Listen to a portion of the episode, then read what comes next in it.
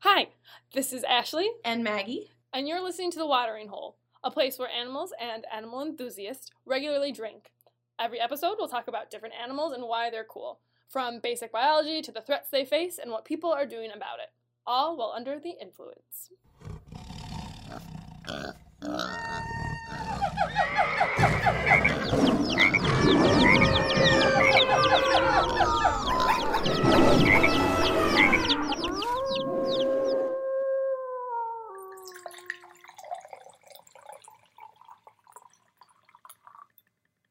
could probably start by talking about why we want to do this podcast and Okay. kind of where the idea came from. Yeah. Well, this was your idea, so why don't you tell people why you came up with it, and then I can say why I wanted to jump on board. Yeah, totally.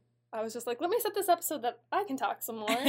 yeah, so I want to do this podcast mainly because a lot of the times when I happen to have a beverage of alcoholic nature, uh, one of the things I like to talk about are animals, and most of the time people seem to appreciate it. And I thought, why not find use that as kind of an avenue to discuss animals and how they're really cool, but then also talk about their conservation and their threats, and hopefully get people more engaged um, in the natural world around us. So when you mentioned this to me, I without hesitation said yes i'm in. And i think i wrote you in all caps lock because i was totally down. And that's because i'm also an animal lover and we're both conservationists. We're both so pro environmental conservation sustainability work mm-hmm. i don't know you name it. I actually have a necklace that I had specially commissioned for me that's of a Tasmanian tiger, Mhm. which is also known as a thylacine, and that's an extinct animal. So I want people to know why animals are so amazing, and if we are not protecting them, realize that we could lose them. And so that's kind of like my little reminder. And I think this is a really fun way to do it because we're going to get goofy. And I can't wait to see what kind of animals we talk about because they're going to be like ones that people know about or have heard about. And some people are going to be like, what the fuck is that? Yeah, for So. sure. And not only that, but like hearing about animals that you may know of, and then just hearing about how there's thing there's so many things about every single animal. and There's thousands of animals with thousands of facts that there's no way we could ever get to everything. Right, exactly. I mean, So even just- take like the elephant. Most Yeah. people know that there's the African elephant and they're being poached for their ivory tusks, but a lot of people don't realize that Asian elephants are also facing a terrible plight, but it is totally unrelated. It's Mhm. more like abuse and exploitation. Yeah. So There's- it could be really obvious and people don't know. Yeah, and then there's like things like animals that like you see every day, like starlings in the streets. Yeah. those birds that everyone think are annoying, but then in real life, it was people who brought them here because Mhm. somebody tried to fill Central Park with all of the birds from Shakespeare, which surprise turned out to be a really bad idea, and now they're super idea. Now invasive. They're everywhere. But at the same time, like that, like who knew that? Every episode, we're going to talk about at least two different animals. You're going to pick one. I'm going to pick one. We're going to talk about them. And then at the end of every episode, we're going to pull from what we're calling the mermaid's purse. Yeah. It's a little grab bag of random animals that you've probably never heard of because we haven't even heard of some of them and we're in the environmental field. So, mm-hmm. Yeah, kind of on the fly and On the what we think they might be, what we think we know. Right. And what's going to be kind of cool is that's at the end of the episode, and that's when we're going to be a couple drinks That'll deep. So, at the bottom of the wine bottle. yeah, hopefully. I don't know. okay, so do you want to go first, or should I go first? I'll go first. All right. So I went with an animal that people know exist and like people are obsessed, but I feel like they're just obsessed because it's a weird animal and they don't know why all the other cool things about it. And I also, it's also kind of on topic because, uh, getting a little personal, the past couple weeks I had a couple first dates, and this is the animal I bring up the most on first dates literally brought it up on Wednesday. Oh my gosh. It was two days ago, and I was like, I just, I just got to share it. so I know what this animal is, and that's why I'm laughing because, like, of all creatures to bring up most frequently, Without further ado, my animal this week is the unicorn of the sea, or the narwhal. oh my god! Stop! you hit that so well. So, for our listeners, Maggie just pulled a narwhal out of her backpack. And like not like a picture of a narwhal or a figurine, but a full stuffed animal of a narwhal. And This is why we're Um, friends. she just made oh oh thank God now I have a visual reference. It is the cutest narwhal. Narwhals, um, as I mentioned, they are a whale. Their scientific name is Monodon monoceros, Wow, me that try sounds that like a again. dinosaur. right? Monodon monoso- monoceros. Monosaurus? Say that Mon- again when I'm not pouring wine. Yeah. I think you were pouring it away from the microphone. but it's gonna make still a loud real because it's like a copper cup that I gave you. um, I'm I'm just going all in here Yeah. with the pouring. no, go. You can top me off. No, I think we're doing good. Oh no! oh, No, I knew this was gonna happen. I just Tragedy I just spilled wine on my not narwhal. Tragedy. Tragedy has struck. All right. so I'm gonna try this again. That's a pull quote. I just spilled wine on my narwhal. I hate when that happens. Monodon monoceros? Because I that's how I would say. yeah. Because if you think of like a rhinoceros, Monoceros. So narwhals are um, that gray whale um, with the very long tusks, which is why they're also known as unicorns of the sea. So Monodon monoceros, mono one, and Ceros, I, Ceros, I believe is nose or horn Mhm. or nose, I think. So that one kind of extension um, is where their taxonomy comes from. The cooler part of their name that I really like is that for narwhal, nar comes from the Norse wor- word nar, which means corpse. Because if you've ever seen a narwhal, they're kind of like this gray, pigmented um, whale that people apparently thought looked like a drowned sa- sailor. So they Oh, went with sad. narwhal, which means so it technically means corpse whale. Corpse Um, whale. which is which is a fun fact to share on a first date. You know, in case Oh it my comes up. Oh my god. Um, so that's the animal we're talking about. Those gray whales, um, they live up in the Arctic. They've got this really long tusk. They're from the family Monodontidae, which means one tooth. They are one of two whales in this family. Okay, So I was curious. there's not a ton, and the name comes from specifically the narwhal because their cousin does not have this.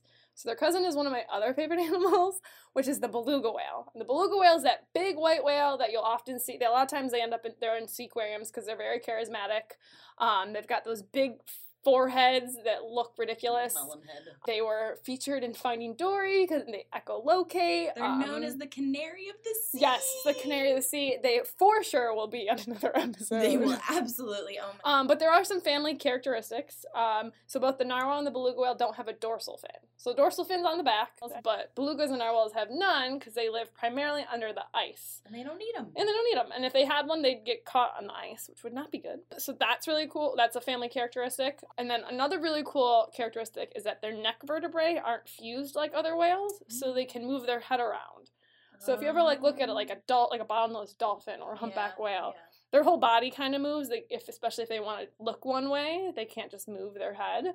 Where a beluga or a narwhal can you know kind of look around, which mm. which is kind of why belugas are so charismatic, is because they can do you like that dog head tilt, but Right, in, like, but in whale form. but yeah, so those are cool. That's uh the cool cousin of the narwhal is the beluga. Um, but today it's all about the narwhal man. So like I said, they're Arctic whales. Um, they don't really leave the Arctic. They'll migrate between bays and into the open ocean depending on the season. Um, but they never really leave it. They like to hang around Canada, Greenland, and Russian waters, which you know I would hang around Canada. Canada's Mhm. pretty cool. I'd hang around Greenland. They're not huge whales. They're actually relatively small. They weigh between 1,760 pounds to 3,530 pounds. That's very specific. It's very specific. They're like car sized. okay. Not gigantic, not the smallest, but Heavy. heavy. Yeah. Okay. Um, and they measure 13 to 18 feet in length. Okay. Um, and this is all without the tusk. We'll get to the tusk. The tusk is its whole its whole thing. Okay. So, uh, what do they eat? In the winter, they'll eat benthic prey. Oh. Um, so benthic was a fun word. So benthic is like the bottom. So it's Mm-hmm. actually the lowest level of the ocean. And I was like, oh, cool. There must be like four levels of the ocean. There are a lot of There are a levels. lot of levels. So- and that's really impressive that narwhals are going all the Right. way down to the bottom of the ocean to eat. They're like, might as well. Wow, like that's not only even colder, but it's super dark and abysmal and I imagine the water pressure is probably pretty Right? intense. Do you how do you know how deep? So I don't. I know how deep they can go. I'm getting there. Okay. But I also want to go through all these levels of the ocean because I Oh. didn't know that there were so many, so I wrote them all down. Yes. And I could have copied and pasted, and I didn't, and I typed them all out.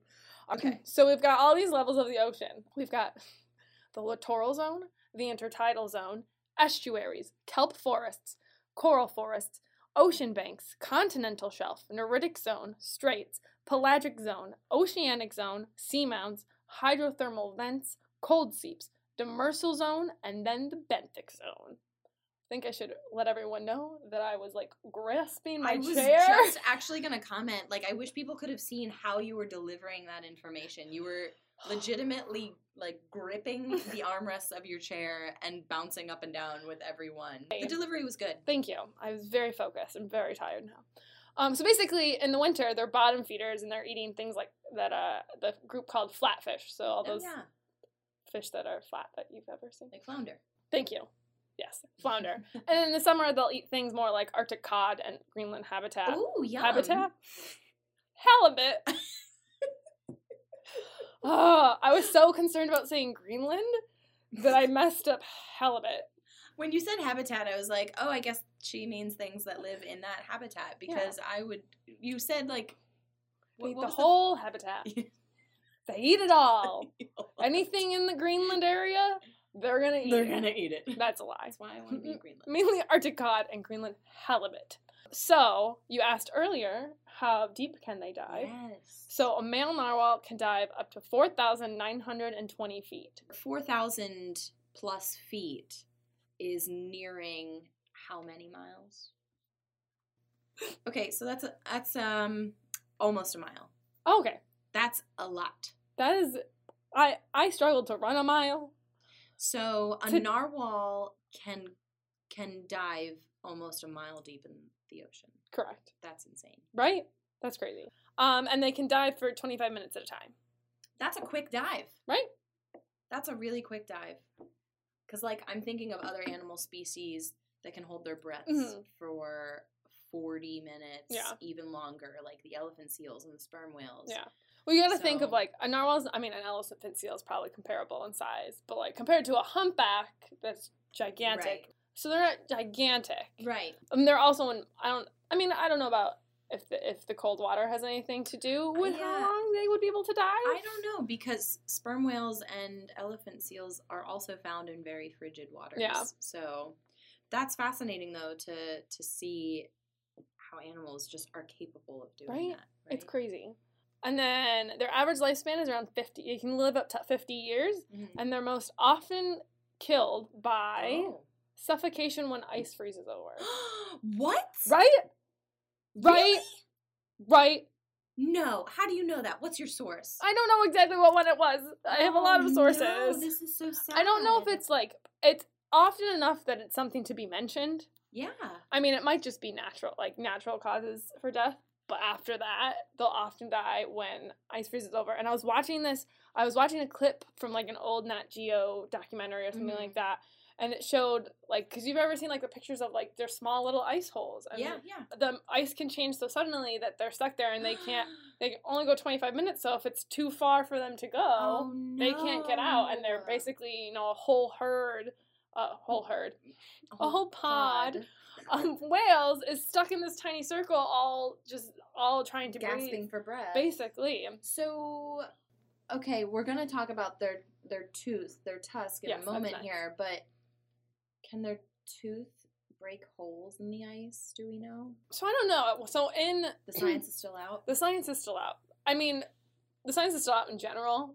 Well, You'll get to you'll get to my big reveal. Right. They're still not entirely sure what the tusk is for, Right. but I don't think it's ever been documented of them using it to break ice. It's also we'll we'll get to it, but I mean, the, it's super sensitive. I was just gonna say, like, I'm not gonna go break an ice cube with my tooth. right? The thought of chewing ice I'll cream chew, or yeah. or a popsicle Yeah, is yeah. I don't like to think about. Oh, Go ahead. sorry. I um, we were talking and I googled how deep an elephant seal can dive. Yeah. They can dive the exact same depth, Oh. which is fascinating. I love Mm. nature. right? I'm sorry, I keep interrupting you with this. No. Yeah, you're supposed to. That's how this works. the last thing I want to do is hear myself talk forever. But I am moving on to the tusk. So Yeah, let's talk about it. so this tusk, I had I labeled this in my notes. Dat tusk dough. Oh, I- that tusk It was late at night. um, but so their tusk is amazing. What I'll get to what boggles my mind soon because there's a lot of it. So their tusk is a single long canine tooth, and it's always the left tooth, Mm-hmm. um, which is just like crazy. Like How, how evolution. how did this happen? And the thing that boggles my mind the most of how did this happen is that I always, I guess I never really thought about it until I had to think about it. Is does their tooth just like come underneath their lip and like just out their mouth, No, or does it go through their lip? It Turns out, it- through right? their lip? It essentially is a lifelong piercing that goes through their lip, and because you'll find out in my later notes that their tooth, that the tusk is flexible, it is an open wound for their entire life. It's really weird looking. So it never heals. Mhm. And I just, it boggles my mind because how could that be advantageous to have Right, an right. open wound? Well, tell And us, Ashley. I Tell don't, us. I don't know. They don't know. There's so much that's not known about these creatures because they live up in hor- in, in the Arctic in horrible conditions where the ice Right, is constantly so changes. Where study them. right, where like sometimes they can't even survive in these horrible conditions. How Right. do you expect people who are not adapted to that climate to to survive? And it's not a tiny little tusk. The tusk can be anywhere between five feet to ten feet. It's gigantic. Like how how And why? right? Why? And we still don't know why. I mean, there are ideas and like yeah. and stuff, and they're learning so much more and more, which is awesome. Um, it's a hollow tooth. Well, it's hollow. Is it hollow? I, I Um, believe it is. Okay. So it's it's just like our teeth, you know. Like if you lose a tooth and you look at it, like Yeah. you can kind of see inside. Yeah. It's made of the same material. The tooth is reversed. So like in our in our teeth and most I think all pretty much all other mammal teeth, the soft part is on the inside and the hard part is on the outside. So like the enamel's on the outside and it's soft on the inside. And um, for narwhals it's reverse. So the softer part of the tooth is on the outside. Wow. And I think it makes that's why they think it's more of a sensory organ. Yeah, right there. I don't know. Something just fell off of me. Oh, oh, it's Maggie's just shedding. no. It was just the wine cork. Oh, we lost the wine cork. Go. Um, but yeah, so these teeth, this uh, tusk is gigantic. They usually weigh around somewhere around 22 pounds. In general, it's the males that grow them. Um, but 15% of females will also grow a tusk. Fifteen or fifty. 15%. Okay. So a very small percentage. Yeah. Uh, and then what's really interesting is that one in 500 males will grow two tusks. So, like, can you imagine? First of all, it's crazy just to see them in general. Like, every picture you see, Yeah. the first thing if you Google, like, narwhals, one of the first things that comes up is are narwhals real? Like, people don't even believe they're real because they Mm. look so They're- insane. yeah. But anyway, I'm talking forever. One in 500 males grow two tusks. So, like, not only is it just one giant, like, they're a double unicorn, Which is insane. Like, right? what is the evolutionary purpose for that? And if that's the case, like, are those males even more highly desirable? Right. Desirable to females? in like thousands of And years are we going to have these two tusked whales Well, so that's what I'm wondering. Like, if they're one in 500, then they're still rare and Yeah. they're not being selected for Yeah. mating. So, well you also have to think if is it a one recessive gene? Is it not evolutionarily good? yeah i would think i mean you i guess you could say like you have extrasensory powers i don't I know really know where the fish are. i know where all the fish are but also if like a tusk is 22 pounds a second tusk is going to be another 22 pounds You're so right. I didn't So, like, think of that. there i mean there's all kinds of things Look, again we don't know enough to actually know we can just keep on hypothesizing which is awesome Yeah. Um, I mean, in a way, it's kind of cool to not know because you can make these guesses, but at the same time, you're like, will we ever find out? Yeah. But then, so that's all. One in 500 males grow two tusks, but collected in 1684 is the only known case of a female growing a second tusk. 1684. Oh yeah. my gosh. Isn't that crazy? And they have a picture of it, Was she like the Cleopatra of the whale, whale world? right? She Try must have saying been. that three times fast. Whale world? Whale world, whale world, Well, whale well, world. well. Mm, I can't even say it one time fast, so that's cool. Wow. So, there's been a bunch, then I have like kind of all the theories of what they think. So, one is they think that, so males, I guess, will come together and rub tusks, and they think it might be a form of communication to communicate where they were and where they traveled. So, because, like, Whoa. They'll gain sensory information from like the different like the city of the ocean, how Yeah. like the salinity and stuff like that.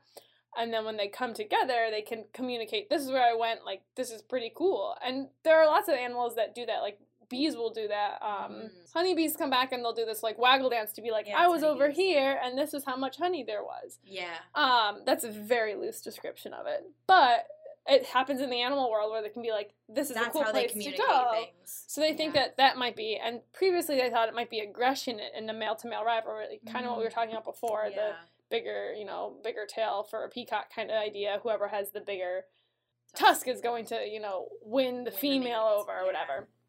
So that's so that theory. I I don't want to say it's debunked, but I feel like people are there. It seems like people are backing away and thinking it might be something different. Mm. Um, and then this was really cool because then I found the video that they were talking about, but there was a drone video that a bunch of researchers were using um, to get more information where they showed a male using its tusk to stun an Arctic cod and then eat it. Wow. So, Not the stabbing that we were talking about earlier, but, basically like slapping it and so that the, the cod became immobilized because like I just right. got hit and then it was easier for them to eat. And I was like, that's so cool. And then later I found the video of them stunning the Arctic cod and like it's eh, it's not like you know up close and personal blue planet kind of deal, but it's pretty That's good pretty video awesome. where you can see him moving it and then go in to eat it. And I'm like, that's pretty amazing because I don't think it before this video they Right. they knew had any kind of- yeah they didn't have any kind oh, of thing to be like I'm sure at this point in evolution, it has multiple uses. right? If Which you're gonna have a 22 pound tooth hanging out the front of your face, You better know what to do with it. exactly. um, and then the last thing I have about the tusk, there's, I mean, you could literally talk about the tusk of a of a narwhal forever, but I've been talking for a while and I still have way more. oh my god. It's alright. I get to edit. So that was all my basic information that took me a very long time to get through. But moving on. They are they have an uh, okay. So we'll talk about kind of where they stand in terms of endangered. Yeah. Um so an IUCN listing The IUCN Red List of Threatened Species, that's what it's referred to. It was founded in 1964, and it's just the most prestigious, comprehensive inventory of conservation status for all of the world's species. Thank you. Um so uh their IUCN listing is near threatened. Near threatened. Near threatened. Okay. So Wait, should we I was gonna say, Yeah. if you want to go ahead and tell me all about the different there are different levels of IUCN listings. Mhm. So there are animals that are of least concern, and that's like your backyard squirrel or Yeah. starlings. they're everywhere. They're freaking everywhere. You don't have to worry about you 'em. Don't have to worry. Um, and then there is near threatened, so possible concern. Then there is vulnerable, which means if we lose any more of this creature, it could become a problem. And then the most common theme or label, the most common label, which is endangered. And that is something like an elephant or a black rhinoceros. Um, after endangered, there's critically endangered. So these animals are very near extinction. That's something like a vaquita. Most people haven't even heard of that animal because Mhm. they are so rare I think there's like 30 of them left or something like that. it's really Very tragic, small. very sad. Um, and then after critically endangered, extinct in the wild. So that means that we only have some animals in captivity. And then after extinct in the wild is completely extinct. I'm curious if you know more about that because they're up in the Arctic. We don't know that much about them. Yeah. Well, so um, one article I read said that so there's around f- they, their estimate is between 45,000 and 50,000 individuals, but is believed that that is the lowest number that they have been in history. Oh. So um, I don't know. I probably should have found out when they were listed as near threatened. So they are there are some dangers, but at the same time we don't know that much about them. So they're hard again. They're hard to study. We don't know, but we do know that there are some threats to them. Yeah. So some of the major threats, they are hunted by Inuit people, and they're one of the things that they natively hunt. Uh, apparently, so they'll use their tusks and their skin, and their skin apparently is an important source of vitamin C, which I thought was interesting. That's interesting. Right? And, and the Inuit people are native indigenous people to Yes. Alaska, correct? Yep. So there is some hunting. Um, I was reading some um, that there are some laws now that they can only take a certain amount. Uh, so they're really not. I I mean they're not the the major problem. There's a lot of other things. Um, but regulating hunting is always a good plan, especially with a growing population. Yeah. But there's not commercial hunting of them, which is Good. good. There's mer- mercury and cadmium contamination. Yeah. Cadmium. Yeah. And then probably the biggest threats, which is common for pretty, I would say, pretty much all cetaceans, cetaceans being whales, um, or really anything in the water, are industrial activities like commercial fishing, problems like big, you know, commercial big commercial fishing boats going through the water making a ton of noise. We mentioned earlier that they do communicate with sounds, not as much as belugas, but still like any any um, toothed whale, they're going to communicate with clicks and whistles. And if there's a big boat going through for commercial fishing or oil and gas. They can't hear anything. Yeah, I've heard that referred to as noise pollution. Yes. Yeah. And there's actually um, a documentary that I've been meaning to watch called Sonic Sea Oh, that I don't know, can recommend. check that in. I still have to see it. Yeah. But it talks a lot about noise pollution, which is something that is kind of new that people are talking about that, that hasn't really been talked about before. Where you Mm. think pollution, you think dirty water, you plastic in the ocean. right. But we're still putting Well- so many other things. This is like um, some of the testing that seismic testing that Yeah. the United States is proposing for offshore waters. It's this awful boom within the water that can not only stun but maim and kill a lot of fish and mammal species in Yeah. the water because it's such a loud, forceful noise and reverberation. But Yeah. Um, also with shipping traffic, I'm sure you're going to get into this. I'm sorry, I'm getting ahead of you. No, you're doing with like shipping traffic, not only noise pollution, but ship strikes or the Arctic is warming Mhm. and more ships are Yep. floating around. That's just going to screw the whole narwhals Yeah. up. Um, yeah, and so the next thing, the other li- threat I have listed, which is a threat for pretty much everything on this planet, is climate change. Ugh. But in the Arctic, it's going to be, you know, happening so much faster and such a huge amount. Um, and kind of like Maggie was saying that with the shipping routes, um, a lot of things that I, I that I've been learning is that with climate change and my ice melting in the Arctic, there's quicker ways to pass through the Arctic now with these Yeah. big, huge ship, ships that used to never pass through the Arctic. So it's something that these whales haven't encountered before, and now they're like, Oh um, my gosh. on my migratory route, there is a giant ship that used to not be here, and now I can't hear my baby calling, and I can't get to them. You know, it's kind of that thing. And as I mentioned before, that they die from suffocation in the ice, and with climate change, much more irregular. You know how much when this ice freezes Shifting over ice, yeah. and shifts everywhere. I mean, look at the weather that we're having in winters in the United States right now. Like one week it'll be super warm in the Mhm. 70s, the next week it'll be 10 degrees Fahrenheit. And if that's happening in the Arctic, they can't anticipate where the ice is going to be Yeah. anymore. But so those are their main threats. Again, they're near threatened, so they're definitely something you want to keep an eye on. So there is some really cool research going on Mhm. um, because we don't know a lot, but we're trying to learn a lot. So there's Baffin Bay Region Nar- Narwhal Research. Um, so Baffin Bay, I believe, is in Canada. Some cool stuff that that came up from their research. Um, there could also be other researchers doing similar things, but this is from what I found researching them. Um, is they found out that their tusks um, are able to flex at least one foot in each direction. Some other things from the research is that they think narwhals may use their tusk to detect temperature, water pressure, particle gradients, and motion. Wow. Right? Crazy. Basically, it's a scientific tool just on. On the On this fucking whale. face. Meanwhile, we're trying to like figure this stuff out, and they're like, "Dude, I just grew it." Yeah. Evolution got me, bitch. Moral of the story is, narwhals are super cool. They are. Um, that was most. I mean, there's so much more you could learn about narwhals, and hopefully, we'll be learning more and more as we discover new ways to research them. But yeah, so um, narwhals are awesome, and that's my spiel on narwhals. I love narwhals. Right? They're pretty great. I mean, they are pretty great just because they're such a unique animal. And if you don't appreciate how evolution created such a rare animal, Mhm. you're just silly. Yeah. Speaking of evolution creating rare animals with appendages on their face, I think is a segue into, um, I believe what you're talking about. I about. believe the animal that I chose is a saiga, and not a lot of people have heard of them, but they are a hooved animal. So think of deer, antelope, bison um, of the family Bovidae. What makes this animal unique with a nose that looks straight out of a Jim Henson movie. Oh, yes. Oh my gosh. It's Jim Henson. it's a it's an antelope that lives on the Eurasian steppe. So that encompasses what is now Kazakhstan, Uzbekistan, Russia, and Mongolia. And kind of cool, this animal has been around since the age of woolly mammoths and saber-toothed tigers. So I didn't know. I mean, there's a ton I don't know about these, so I'm so excited to learn so much. If somebody wants to research them, Saiga is spelled S A I G A. Perfect.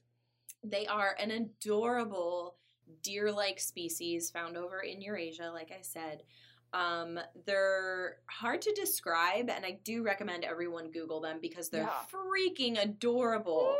Um, they have like a beige brown color coat, kind of tawny, I guess you could call it. They're like the same color as an antelope that you see on the African savanna, um, a little bit lighter than an American deer or something. And they're actually really small. They're the size of a goat.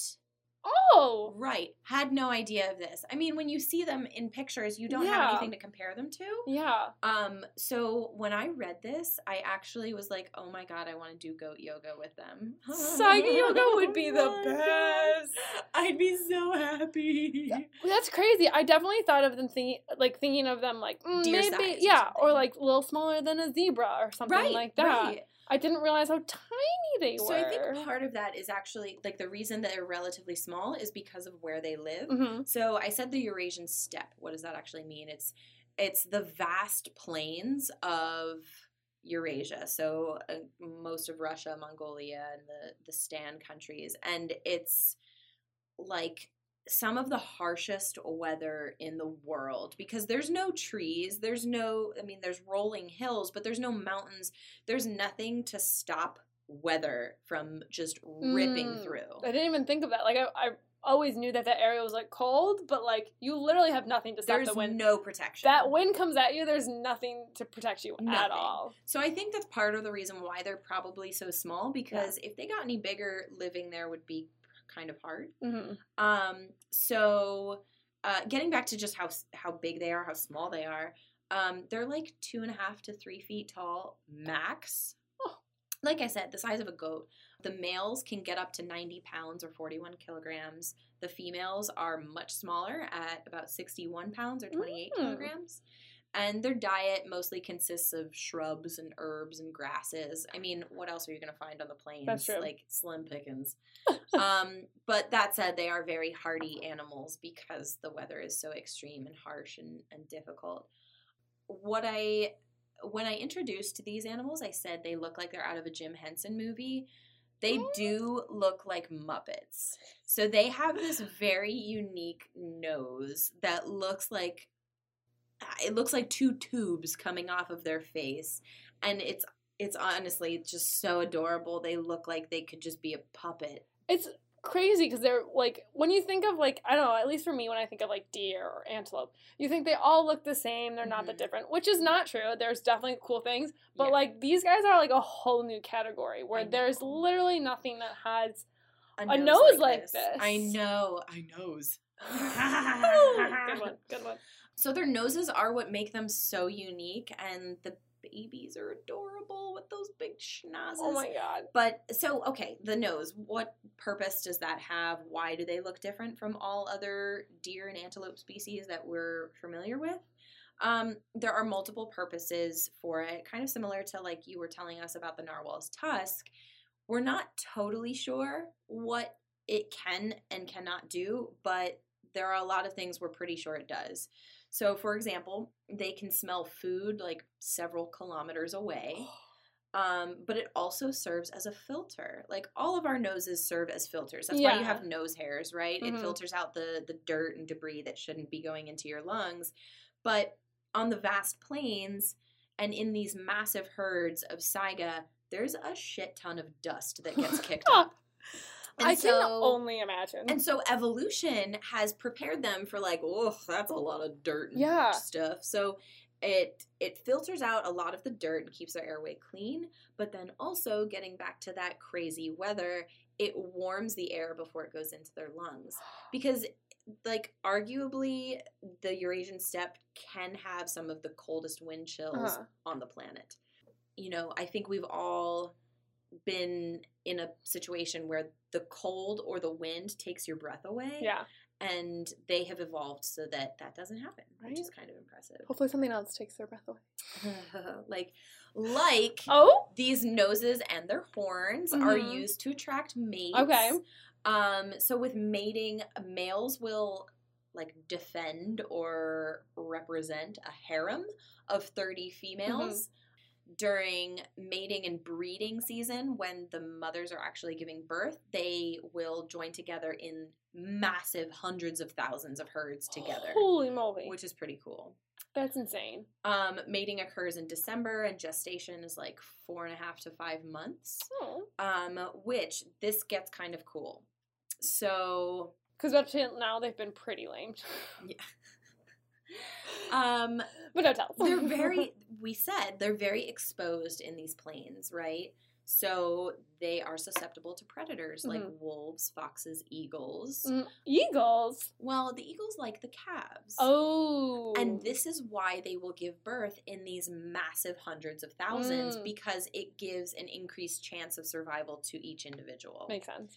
Um, but proportionally, when these guys give birth, it's one of the largest um, calves of out of all the ungulates. So like their calf will be born like f- almost fully developed and rather large. It won't be so much a calf Yeah. as like giving birth to a teenager.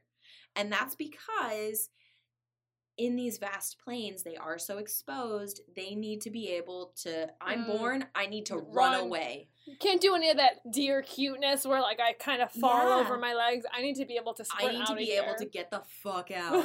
Which is hilarious, but also, hey, evolution. Right? Fucking cool. They're like, mm, we were making these kind of half done, and they were not surviving. Yeah. Let's kind of like fully bake them before they get out. So they're up and running in like no time, That's which awesome. is quite impressive.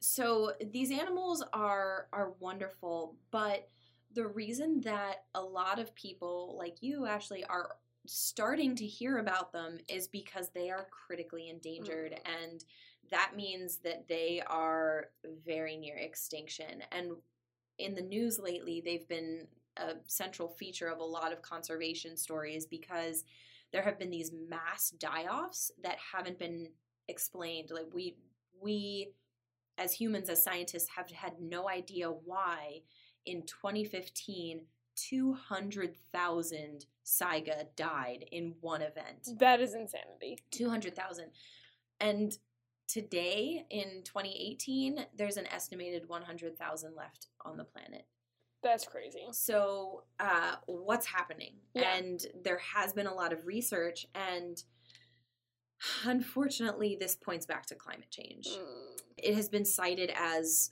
quote unquote the first concrete evidence of how a changing climate will affect species in mass. Wow.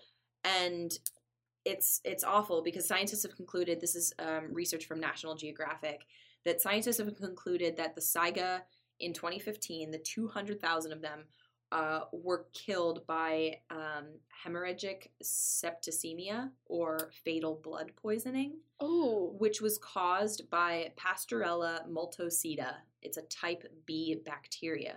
Now, I'd like to congratulate you on how well you are doing at pronouncing these things. so Where I struggled to say halibut.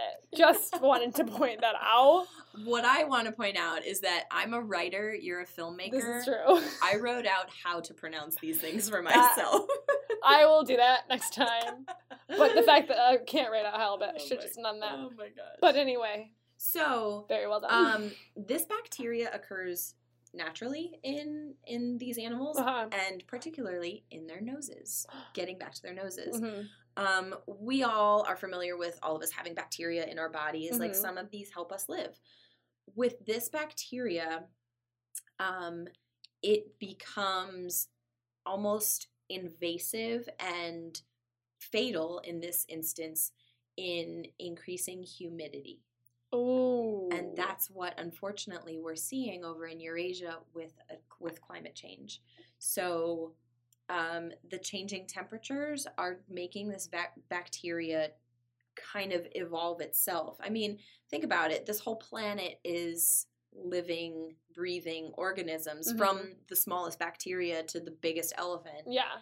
And this bacteria too is evolving in times of climate change. It's adapt it's adapting. Yeah. So, um, unfortunately, it has poisoned so many of That's these animals. Crazy. And what kind of made this a little bit more catastrophic and noticeable when this happened was that it happened right when a lot of mothers were giving birth.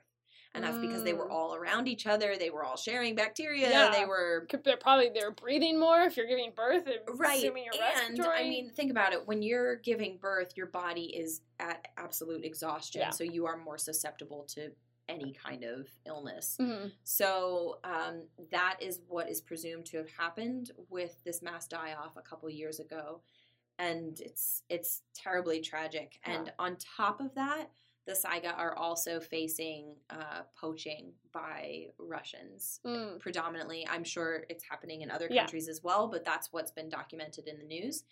And poaching for their horns, similar to the narwhal's tusk. it- Yeah. they look really beautiful Might and as well. unique. So they're being poached, and That's their crazy. horns are being used in trinkets and things that don't belong on your shelf, but belong on the saiga. Yeah.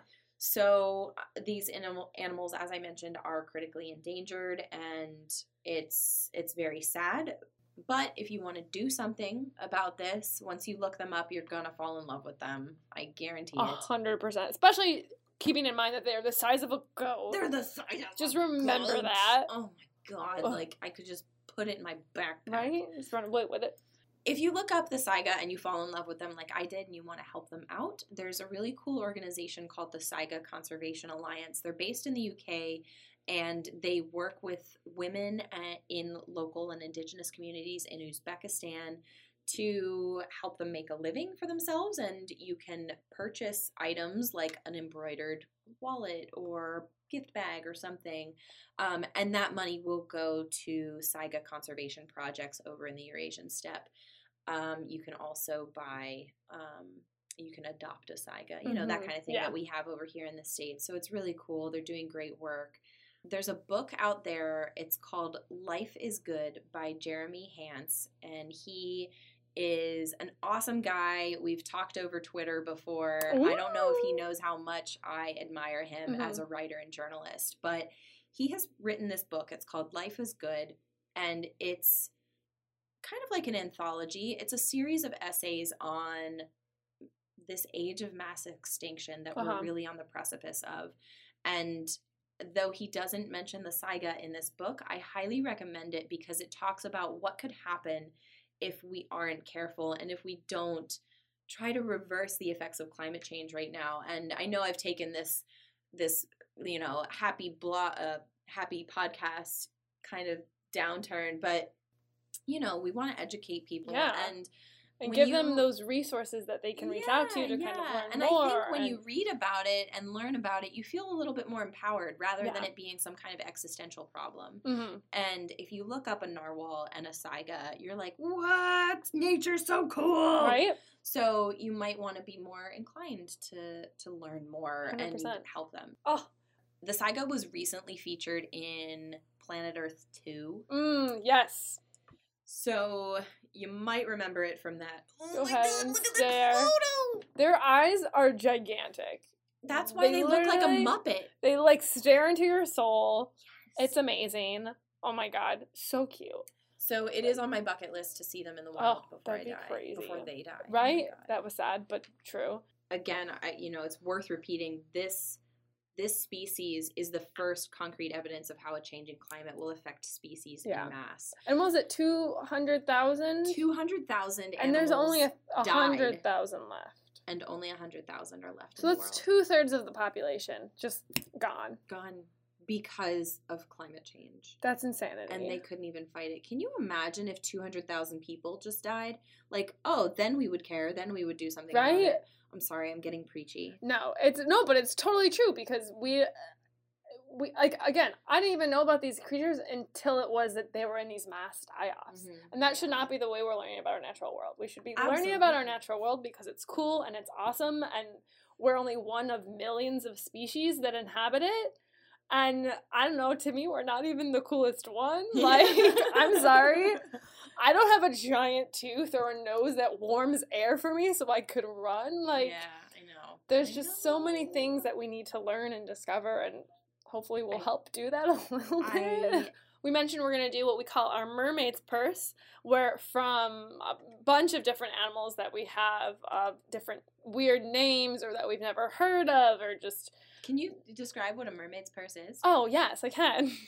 um, so, a mermaid's purse is um, a name that's given to um, like shark or ray um, egg casings. So, if you've ever been walking around the beach and you see they're usually like these black kind of rectangles with like points at the end. Um, and if you pick them up when they're dry and shake them, they they're- they like rattle. Mm-hmm. Those are mermaid's purses. Um, so yeah, another name for a um, shark or ray egg case. Um, but for us, it is our segment in which we'll talk about a random animal. Yeah, it's gonna be like our grab bag that we close out every episode with. Yeah. Our mermaid's purse. We're gonna grab into the mermaid's purse, get a wacky animal that neither of us have probably heard of, Oh. and just like talk about it on the fly. All right, ready? Yeah. Here we go. It is. Yes! What is it? It's a mantis shrimp. Yes! Yes. That is the best one. The mantis shrimp. I just wrote a blog post about these oh, for work. Oh my goodness. So, okay. Um the mantis shrimp is neither mantis nor shrimp. It is incredible. It might be the coolest animal. It is so cool. Um, imagine that somebody hands you a mussel fresh out of the ocean, or a clam, or an oyster, and it's closed. It's fresh out of the uh, oven. It's Fresh out of the oven. Right, like a baked good. Oh my god. It's fresh out of the ocean. Imagine somebody hands you a mussel or a clam or an oyster fresh out of the ocean, but they don't give you any tools to open it with. Well, imagine that you could just thrust your energy at it and it would open. That's how I tried to open everything never Now works. imagine you could do that underwater. That is the mantis oh shrimp. God. So this animal is freaking amazing. They're just these crazy creatures, and they're totally those things that you think like when you think of like they're not they're not a deep sea creature. They're just an ocean creature. Mhm. But there's plenty of you know deep sea creatures that are these crazy things that like seem out of a science fiction novel, Yeah. and these are those things, but like so much cooler. So, what I love about these animals, um, they are pretty tiny. Um, they live in coral reefs and they're very um, colorful. They're Mhm. bright and Are they like um, iridescent, like yes, very shiny, very and- shiny, very brightly co- colored. Um, they're actually super aggressive animals, and as I mentioned, they just have the power to like unleash such force. They can break the sound barrier with their with their force. So they they essentially they smash their dinner um, with a club like front claw, um, and it moves at an acceleration ten thousand times greater than gravity, That is and crazy. through, through water, which is clearly denser than Yeah. air. That's roughly eighty kilometers per hour. Holy moly! And so, um, like for the unsuspecting victim, this comes in the form of boiling water, flashes of light, and destructive bubbles. So basically, they would be perfect for a horror film. oh, absolutely! Can you imagine if they were if they were large? Like that would be like you see all those things where like they're like giant bugs that attack us, they're like giant spiders. A oh, giant mantis shrimp A like gi- comes out of the It ocean. would kill us all. we would be dead in seconds. Yes. well, and isn't it they're so powerful that they can't be kept in like captivity? Like it was hard. To, it's hard to study them because they can break glass. Right. like, so second. there is one at the Monterey Bay Aquarium right now at, that I'm aware of. And it's in like I think eight inches thick of glass. I might have made that up, crap. but it's something in, obscene. It's something Yeah. ridiculous. That's insane. Um, one scientist actually wanted to feel the force. oh this. God. So he put on six layers of gloves, and he said it still hurt like hell. Can you imagine that? That's how strong this animal is. That's that's crazy. Like I'm trying to type really quietly. Um, it's also cool. So besides how strong they are, like they are arguably one of the strongest animals in the animal kingdom. Um, they can also see um, in like the color spectrum so many different colors than we can. yeah, that was one thing that. So I was looking up the oatmeal article that I remember Yeah. reading. So like dogs see have two color receptive cones. They have green and blue. Mhm. Humans have green, blue, and red. And so Mhm. from that we get additional colors. Butterflies have five color receptive, so they have our the blue, green, and red, and then two others colors Mhm. that we don't know of. Mhm. But when it comes to mantis shrimp, they have 16 color receptive Mhm. cones. And again, I'm reading this pretty much straight from the oatmeal article, which is really great and really awesomely um, drawn. But like, just think that we think like you think of the world that you see, and you see all of these colors, and you're like, this is amazing. beautiful." Imagine that there are 13 other colors that then create exponentially amount of other colors that we don't even see. I know, like my blotchy skin would probably oh, just Oh, God. look amazing right now. Like, what do I look with like with 13 more color receptive cones? I'm pretty sure. So my my one of my older sisters is a biology teacher. Um, and uh, for Halloween one year, she dressed up as a mantis shrimp. So she was so colorful. That's so cool. Um, I'll have to- I'll have to- person. I think I've seen a picture of it. But yeah, I'm glad mantis shrimp was the first That's one. so for cool. my mermaid's purse. Oh my god. Oh, Well, this was an awesome amount of time. Yeah. Um, this was an awesome time talking about animals. A hundred Some of our favorite animals, especially as like our kickoff first episode. yeah. But as a reminder to all our listeners, please don't cite us in any of your research papers.